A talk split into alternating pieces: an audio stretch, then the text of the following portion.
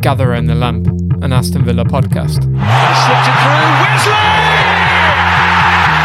is off the mark. That is a gigantic goal from a man who was made in the Holt End, and he delivers in London when it really matters for Aston Villa. Grealish. Oh, brilliant! Absolutely brilliant! Hause helps it on to Tyrone Mings and Konsa!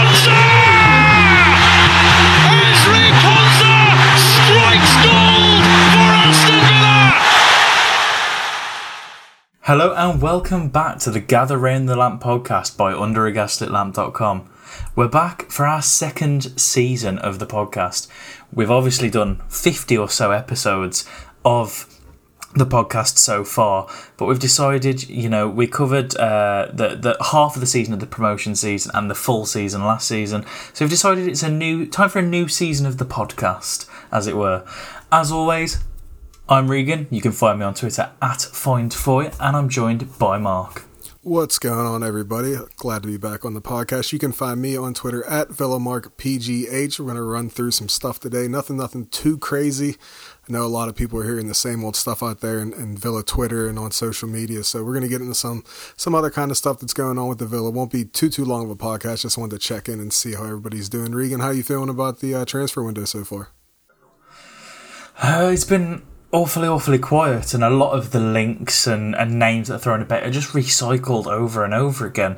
You know, we're in a kind of new era of Aston Villa where really the signings aren't going to be kind of nailed on until they're very close to being done or until John Percy from the Telegraph kind of comes in at the back post and, and heads one in with with uh, an announcement but you know it, it's weird we've we've been linked with a lot of players over and over again especially in the local press but nothing as of yet has come to fruition. It's obviously a case of biding our time and trying to maybe whittle down the, the, the prices of players and things like that. But it's it's just been a little bit boring so far for me.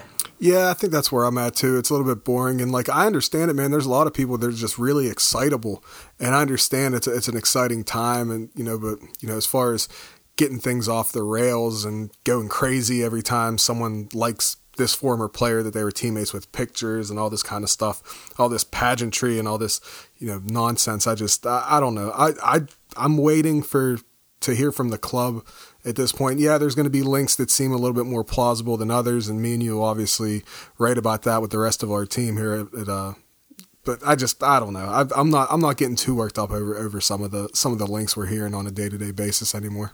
Yeah. Um, before we do get in, into the podcast, I just want to have a, a little public service announcement. If you respond to uh, players that were linked to Instagram posts or Twitter posts with um, sign for Villa and, and, and things like that, please do stop. It it's it reflects badly on the rest of us as fans.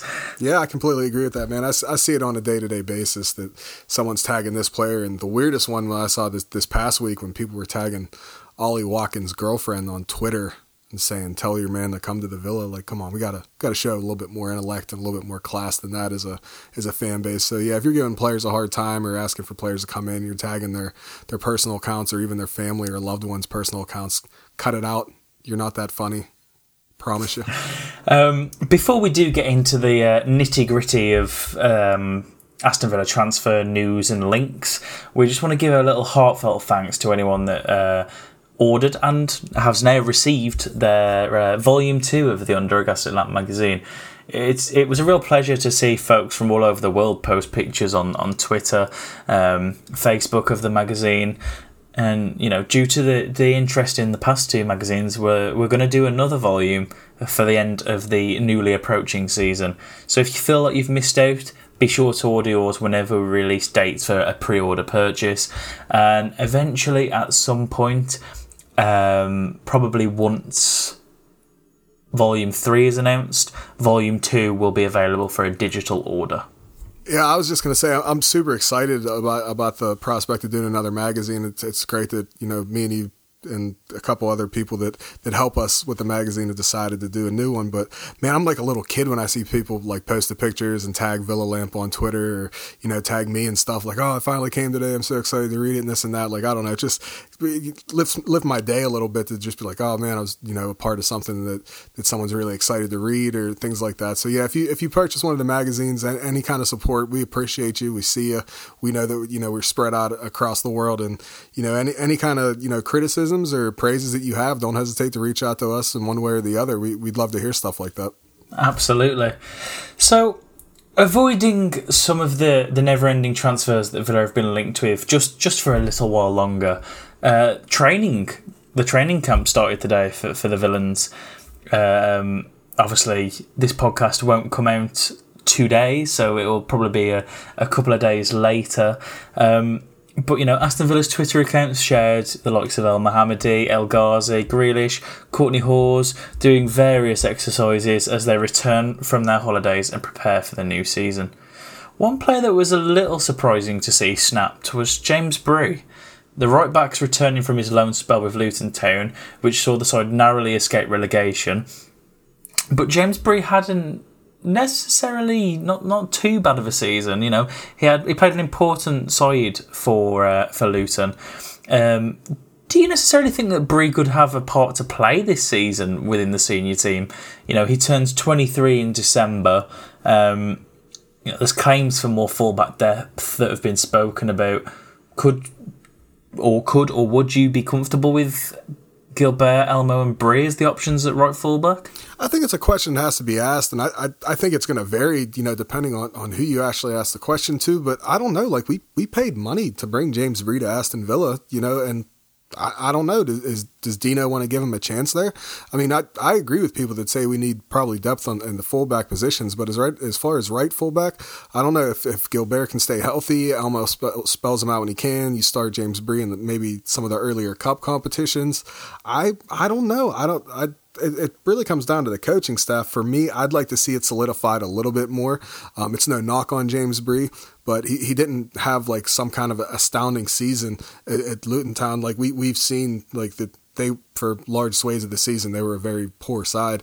Um, again, narrowly escaping relegation. But I, I, don't know. Do you think James Bree has a future at Aston Villa, or do you think that maybe he gets loaned back to Luton Town, or maybe they just purchase him outright? I mean, how, how are your feelings on it? Because it, it, when we first signed him, me, I remember me and you both talked about the fact that this this might be one for the future. Is the future now with him turning 23 years old?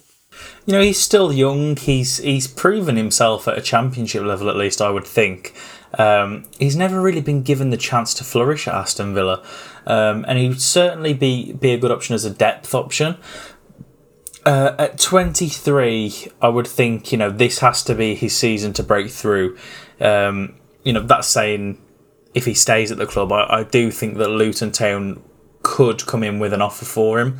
Um, but at the same time, you know, at, at 23, it's kind of a make or break season for James Bree. I feel. Yeah, I think so too, and I I, I think you're going to see that with maybe some of the uh, youth prospects that, that come through. I mean, we've seen, even seen it like with Vassilev, and Vassilev's obviously younger, but I mean, does, does he get time at Aston Villa this season or does he get loaned out? I mean, my, my Americanness tells me that no, Vassilev should stay around the squad, but I mean, it's probably more, it's probably more obvious that he does get loaned out, and I, I can see Bree being loaned out again, but I, I don't know, like if they're trying to save a buck and they, they might think that Bree's able to, you know, step in when needed, you know, he, he'd be able to do that, but I, am just not so sure, man. I, I think with, with when we bought him for the price that we bought him, I would think that he may may have started a couple more games or at least already been like a squad option by the time he's about to turn 23. It's just my opinion though.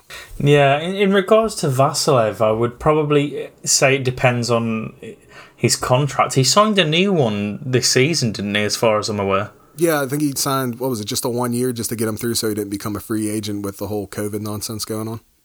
Um, I don't know whether he signed a one year or, or longer. If he signed a one year, I would say he's probably staying around um, for the next season. But if it was longer, I would say he's probably going to be loaned out. Yeah, and I I can see that for his, for his own development's sake of being loaned out. If it is a two year, I can't remember it either. Regan, I feel like one of us wrote about this too, and I can't remember. Um, I don't know. For me, just again, like it's it's hard for me to, you know, being an American, being so into Aston Villa, having American on the squad that's that's such a big thing for me. I I'm always going to be biased about him. I, I try not to be on the podcast, especially so when I'm writing. But you know, I I do want to see him do well. I just I don't know if the direction that Aston Villa is going, if he's on par with that. So I, I wouldn't be too upset to see him loaned out. But I mean, uh, again, I, I want to see him, you know, play all the time. And I think in the current setup of Aston Villa with what we're trying to do, and especially with who we're rumored to bring in, I don't I don't know if he has has a place, but we'll see. Time will tell.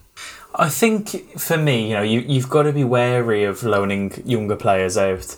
Um, you just have to look at some of the you know the, the prospects that we've we've had loaned out this season, um, you know, and they've been released come the end of the season. You know, you've got Callum O'Hare who was released and has subsequently joined Coventry. Um, you've got Andre Green who uh, returned from Preston, no, Charlton, sorry. He was initially on loan at Preston, went then in January to Charlton, and has now been released.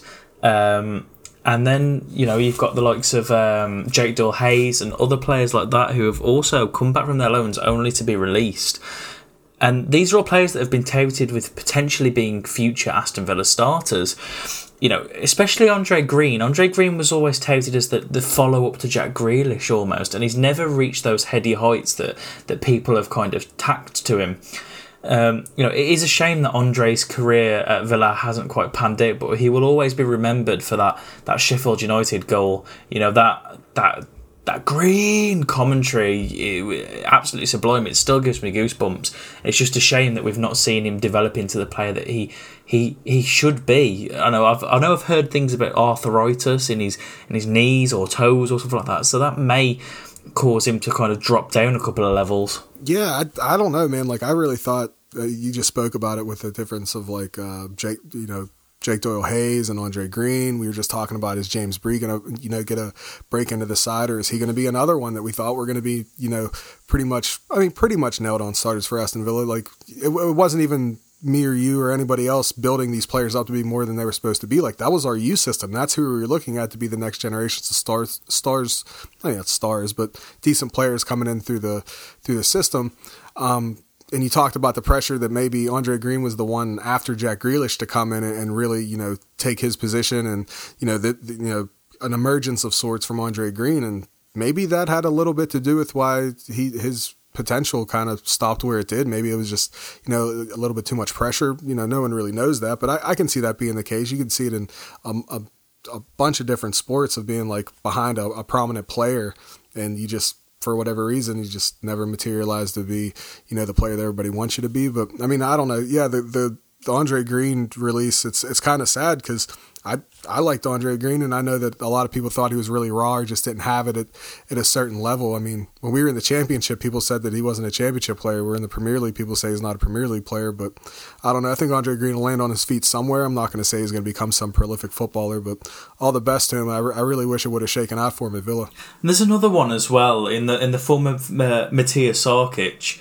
You know, he he was another one that was touted for great things. Had a great half a season on loan at Livingston, um, and then was recalled when Tom Heaton had his injury, and he's been released and has joined Wolves on a free. And that's the second young player that has left Villa and gone on to join a fellow Premier League club in the last two seasons. You know, you got Mitch Clark, the left back, that was released, and he joined uh, Leicester's youth academy or under twenty three side rather. And now uh, Sarkic has gone to Wolves to, uh, I believe, replace the outgoing Will Norris, who's signed for Burnley. But that's something we have to avoid with the, the ongoing development of our academy now is stockpiling players and not using them or not getting the best of their ability and just letting them leave to other clubs. Yeah, and that's going to be something, especially with the the youth that we're seeing now, and um, you know, with Mark Harrison let, heading up the development team. Um, you know, we, we can't keep doing this as a club to where we have players and you know there there isn't really anything that says that these the players that have been released or we have seen go on to sign for other clubs there it's nothing to say that they weren't good it's just there's something about our development process uh, since uh, I don't know maybe even the Lerner era to where we, we have to stop building up these players and you know having them in and having them since they're young and then all of a sudden you know four or five years goes by, and then they're released, and then they're picked up by either a rival club or a, maybe even a club that's on the rise. I'm I'm really hoping that's not the case with the new investment. It seems like uh, Aston Villa is turning a corner now with these young players they want to sign, and the, the players that are there that show a lot of promise. They're offering them contracts to give them a little bit of you know I guess, more stable footing, more steadier footing, to know that they are thought about as being maybe a, a future player for the Aston Villa men's you know squad. So I, I don't know, man. It's just one of those things where like I look at some of the names that I used to write about, some of the endless amounts of hours of scouting I did on some of these players just for a season later, a season and a half later, they're they're released. It's just a, a, crazy thing to think about. Yeah, and you you mentioned these like younger players signing for the academy and and signing contracts. Obviously, we've seen the likes of uh, I think he came from Vitesse, the Vitesse Arnhem centre back Sils Swinkels joining. Um, and as well as that, you know, you've got the likes of highly rated youngsters like um, Jayden Philogene-Bidace and uh, Carney that have signed new contracts at the club. And these are highly rated, highly sought after young players. You know, they've been linked with moves away to Chelsea, to Arsenal, and, and Villa have managed to keep them. And it's about develop, developing in them. You know, Chukwuemeka's been been one of those players that I think Purslow said he has. He, he is the best 16 year old in the country. Yeah, make no mistake. What's going on at Aston Villa right now with their youth, that's it's definitely something to be really proud about and to be really hopeful about. And this isn't the same as having like a Matthias Sarkic and a Jake Doyle Hayes. Like these are actual touted prospects that top top clubs have courted and have tried to take them you know, to, to be able to develop them on their own. Um, I, I, don't think Aston Villa is in the position anymore to have to be a selling club or have to give up youth prospects for for a nominal fee, and then you start attaching bonuses for career appearances at the new club or anything like that.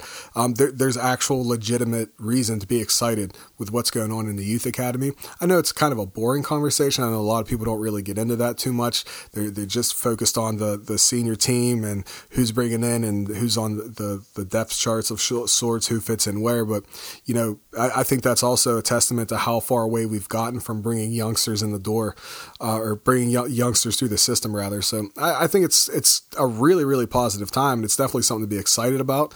Um, you know, it's, it's complete restructure all the way around now from what we've seen from previous ownership. So yeah, I'm, I'm excited about it, man. I, I I don't think they're done. I don't think Villa's done. I think they're going to keep uh, trying to uh, court other youngsters and maybe even like you know younger than 16, 17 years old just to start getting them in the door and getting creating a culture within the, the youngsters of Aston Villa. And talking about getting youngsters through the door, that's a wonderful segue to Aston Villa's first signing of the summer. And that's come as 16 year old Ben Chrisene joins from Exeter City. Um, you know, he's gone straight into the academy, and he's a player that has been linked with the likes of Bayern Munich, uh, Chelsea, Liverpool, to name a few over the past couple of months. And you know, Villa have beat these teams to a signature. He um he broke Ethan Ampadu's uh, record for the youngest player to appear for Exeter City, and Exeter City have got somewhat of a strong um, academy. You know, they've produced the likes of Chrisene, um, Ampadu, and also um, Ollie Watkins, who who is a summer transfer target for, for Dean Smith and Aston Villa. So you know, you think potentially Ampadu's got a bright future at, the top of the game, then then Chrisene should surely fund, uh, fall under the same bracket.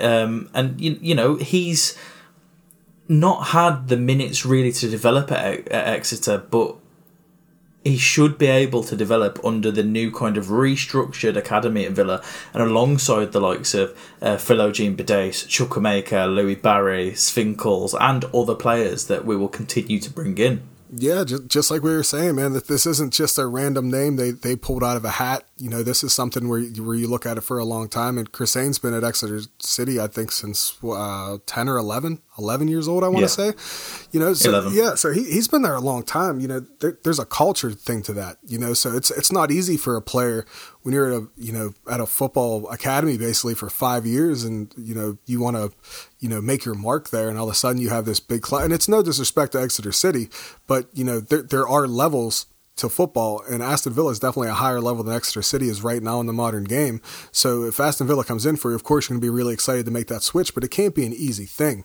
So I, you know, you're surrounding yourself around better players. You're competing with better players in training. You, you have different personalities. You have to learn how to how to deal with for at such a young age of 16 years old. But again, it's another exciting young prospect that Aston Villa is bringing through the door from a place that is known to produce, you know, some pretty decent players. So I, I, I just think that it's it's, um, a, it's something that yeah, there might not be a lot of transfer news going on with the senior team right now. That'll happen. We're we're you know getting there. It's it's crazy for everybody trying to figure out how to do this. It doesn't happen overnight. It's not FIFA. It's not Football Manager. But when you start signing 16 year olds that have actually you know been rated really really highly in the past and i mean he made his senior team debut at what 15 and some odd like nine months or something like that i was reading that's insane obviously he has some kind of ability and not saying he's going to start for aston villa senior team before anybody misquotes me on anything like that but again it's it's all about the future you know, new, new direction as far as how we're doing the youth team. It's it's it's a beautiful time as far as the youth setup at Villa. Yeah, you know, it, it's it's great to see that it's been recognised as something that does need to change.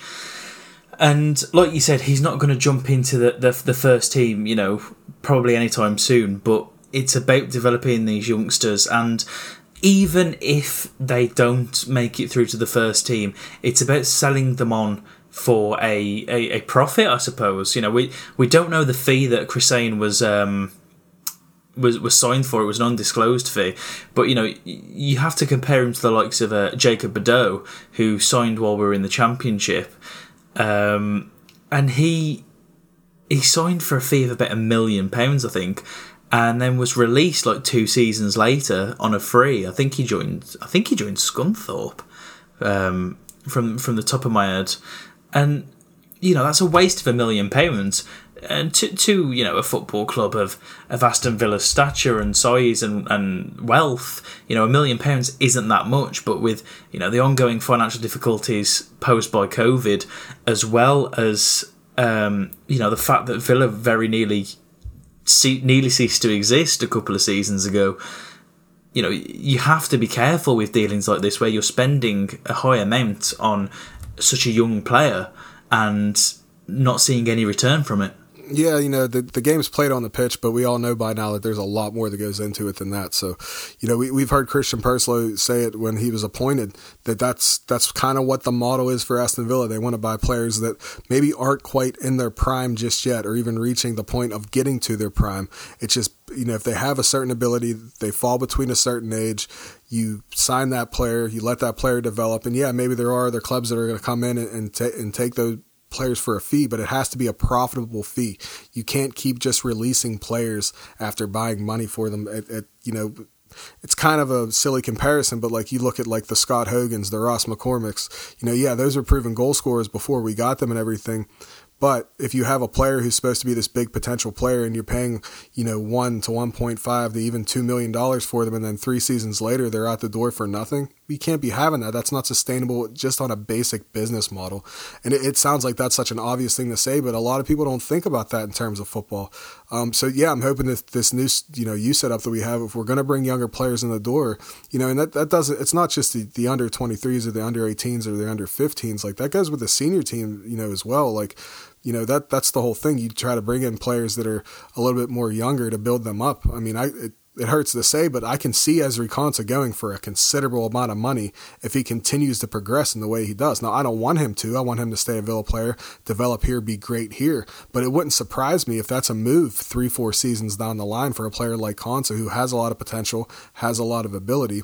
Um, I don't think that they should move Konsa right now or anything like that. I think he's he's a damn fine player. I think he definitely looks really really good coming after or coming off a project restart. But that that's the kind of model. That's the kind of game you have to play when you're a club. You know where you're at right now with as far as stature in the modern game. You can't keep everybody all the time. You're going to have to turn a profit on players. Yeah, I absolutely agree.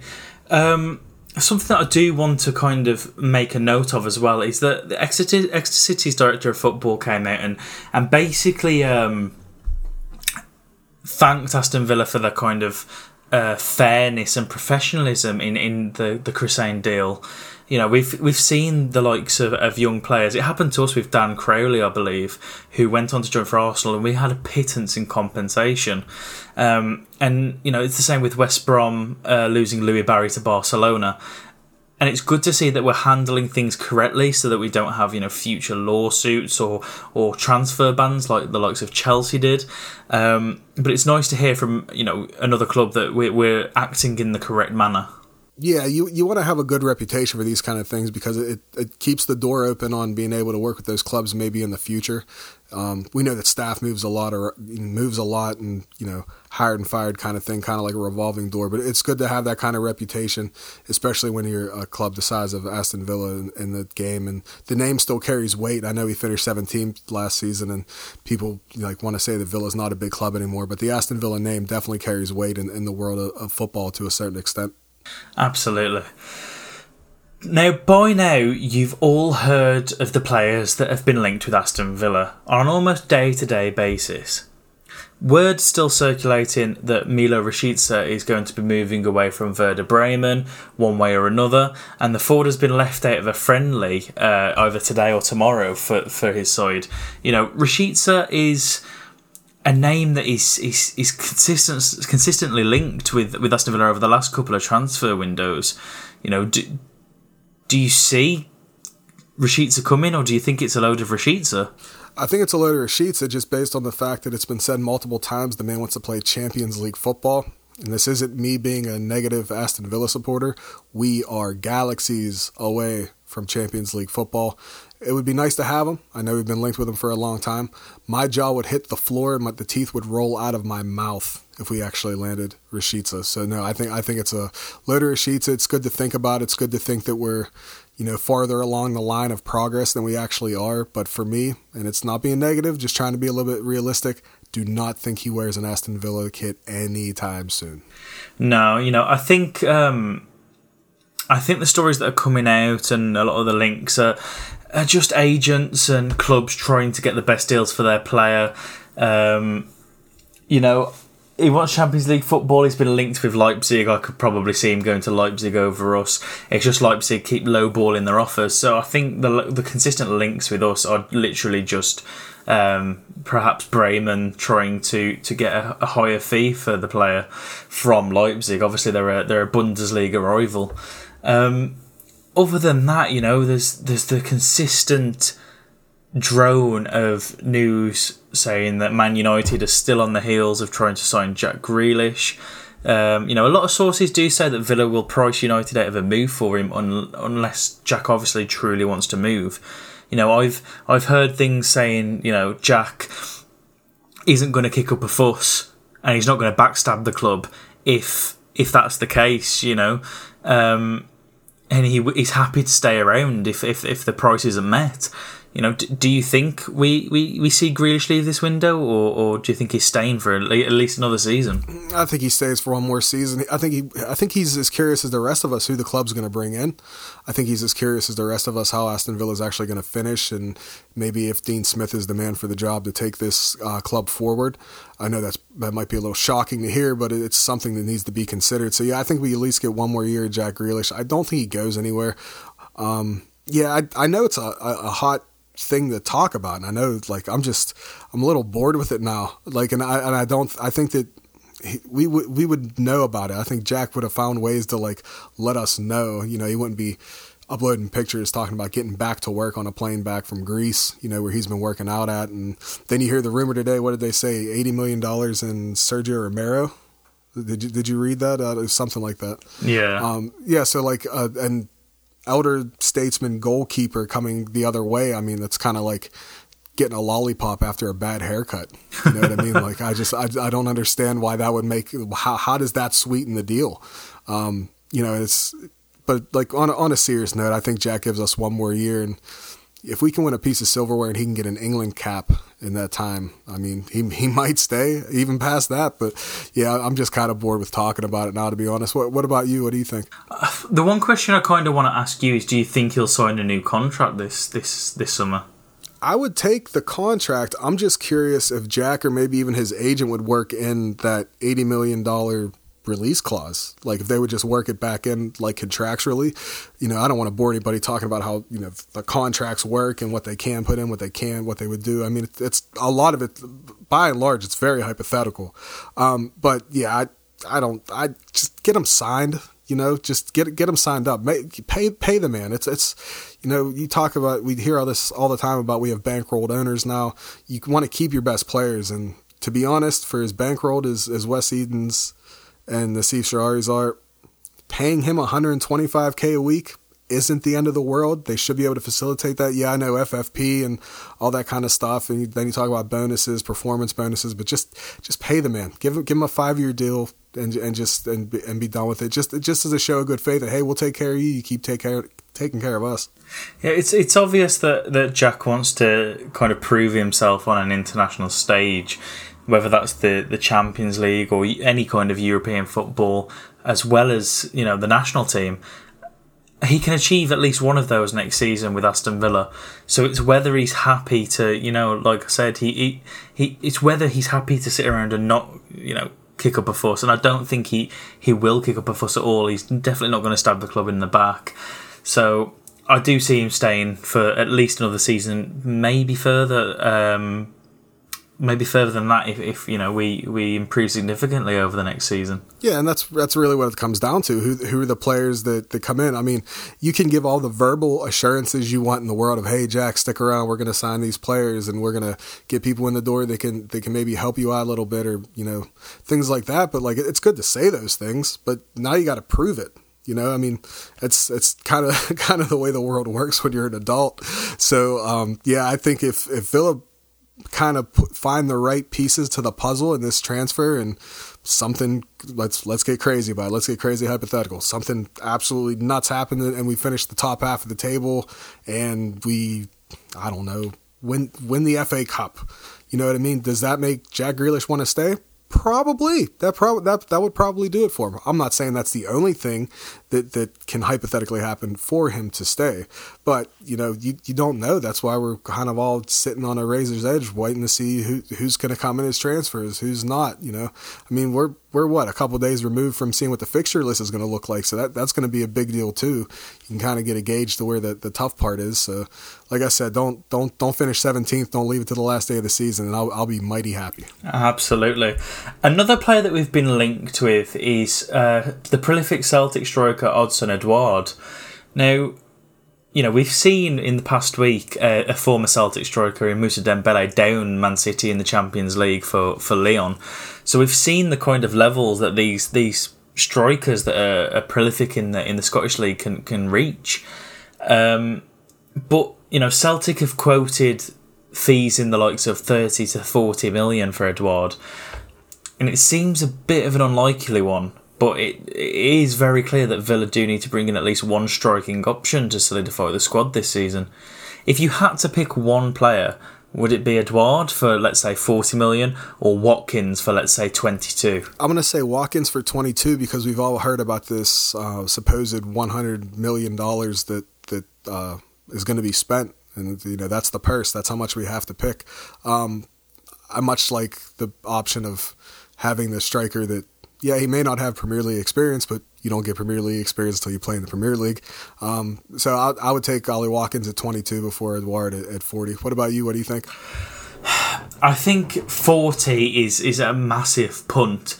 You know, you run the risk of signing another Joelinton or another uh, Sébastien Haller, it's likely that Edouard wouldn't be, but it's it's such a major risk at forty million. You know, that's that's a sizable chunk of the the the budget really for um you know it's over a third of the budget for the, for the summer and it leaves us then if we want to make more signings to solidify the squad um, with less to spend on other players which was an issue with the rebuild last summer yeah, and a lot of people, when you talk about that $100 million purse that we're supposedly going to be spending, a lot of people are like, oh, well, you're not factoring in transfer outs.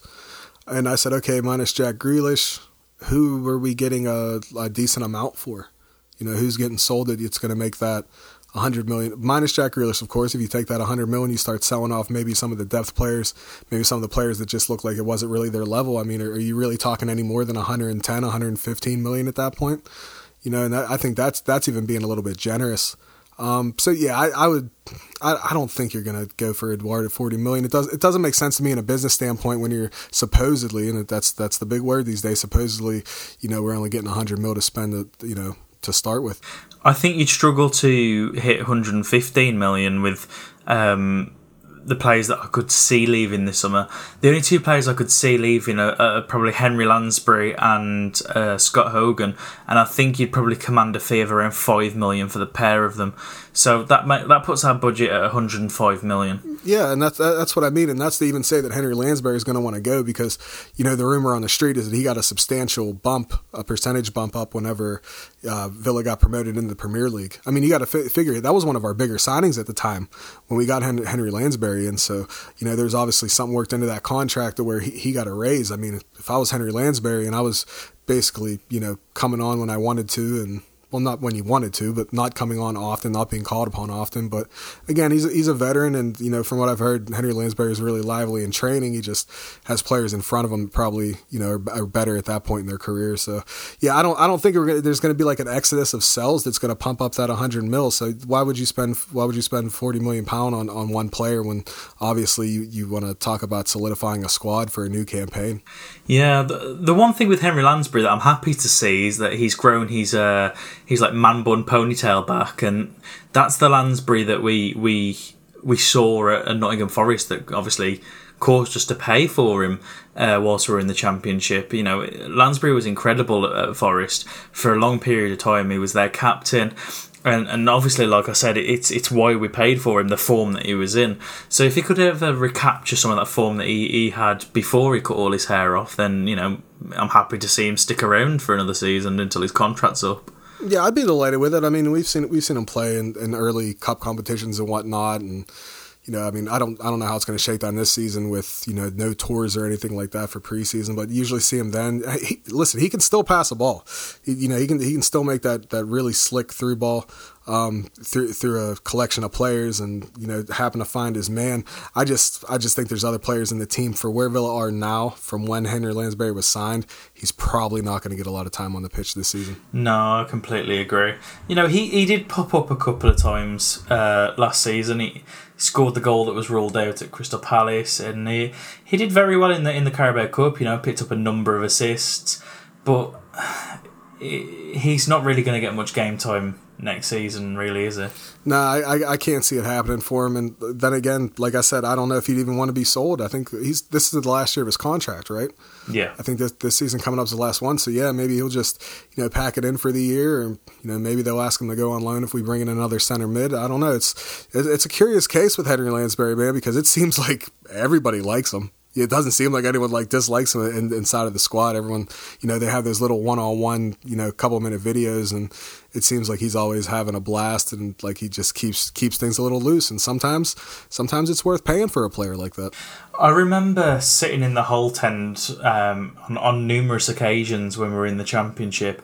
Um, before, before I think it was before we signed Hourihane. I can't remember whether we signed Hourihane a while after Lansbury or not but I remember for for a distinct period of time, Lansbury was taking a lot of our set pieces, and every single one hit the wall or just flew over the bar. And I remember just posting on Twitter every time saying, "Please stop Henry Lansbury taking our set pieces."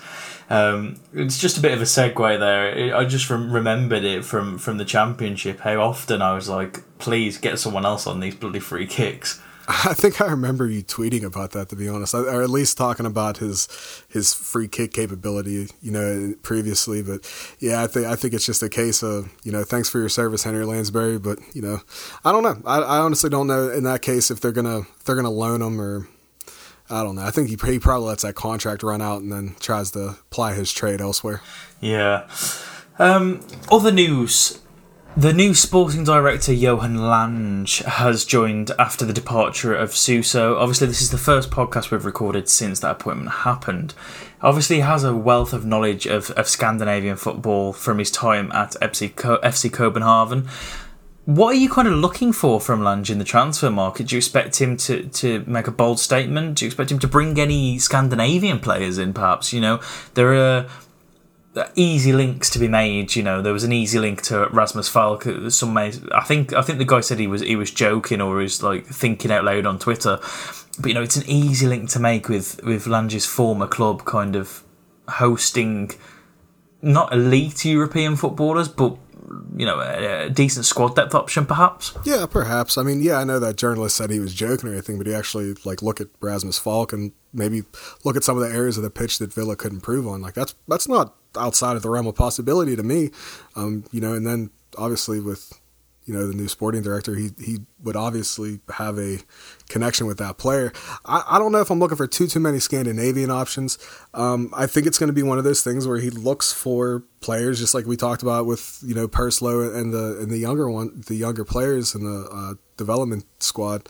I think it's going to be where you buy younger players that might have a little bit of promise to him and see what happens, and then you know build them up and maybe sell them for a profit. And it's it's it's totally different to use this model of what Villa are trying to do currently to the whole, oh, we're just a selling team, we're just a selling team. Like, no, there, there will be players that come through that we buy young and we'll do whatever we can to nail them down.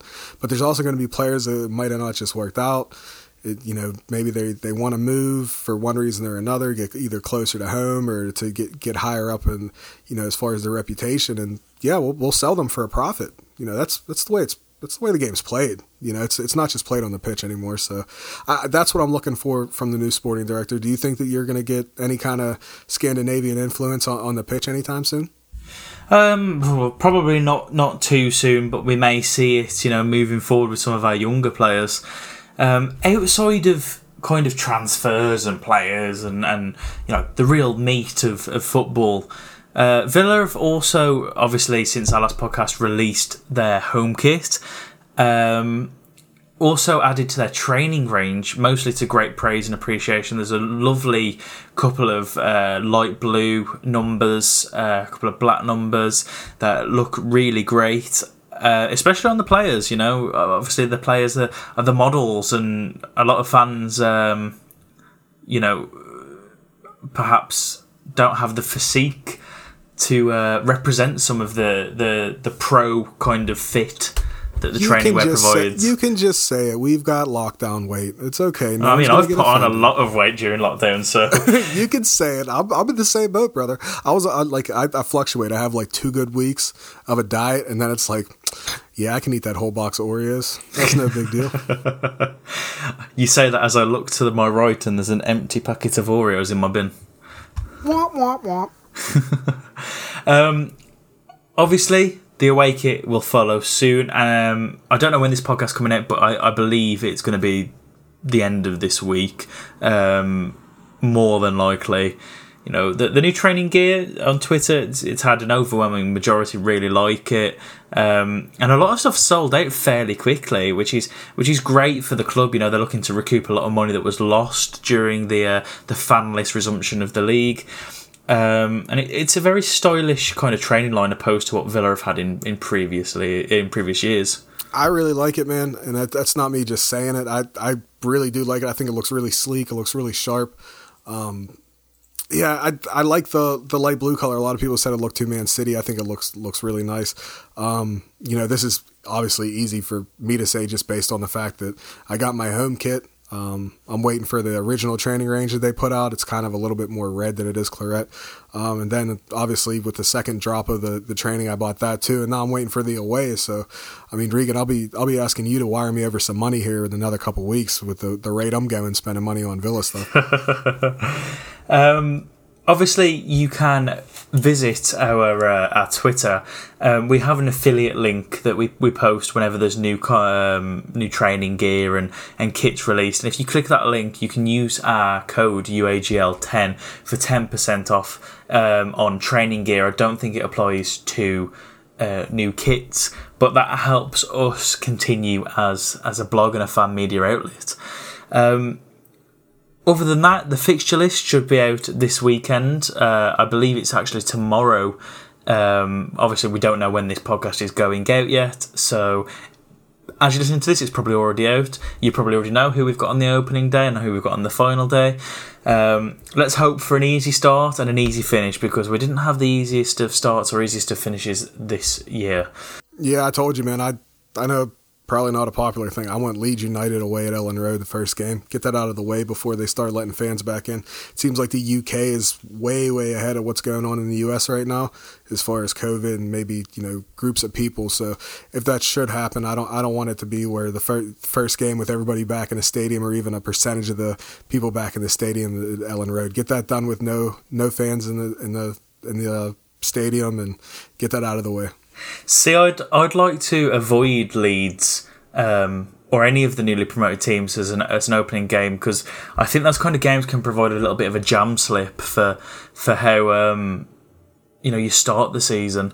So I think I'd probably like someone you know like Palace or, or Brighton to start up start it off. A nice average opening game for me, I think. Yeah, I mean, I don't know. Let's let's just not have like a rough run of, of games. You know, I don't want to face like every other game is Man U, Liverpool, you know, Chelsea for like the opening. Like it, like a little bit more balance. I know it's supposed to be balanced and all that kind of stuff, but it it it seems like it doesn't shake out that way with Villa more often than not. So yeah, if we can avoid a jam slip on that, it'd be a good time.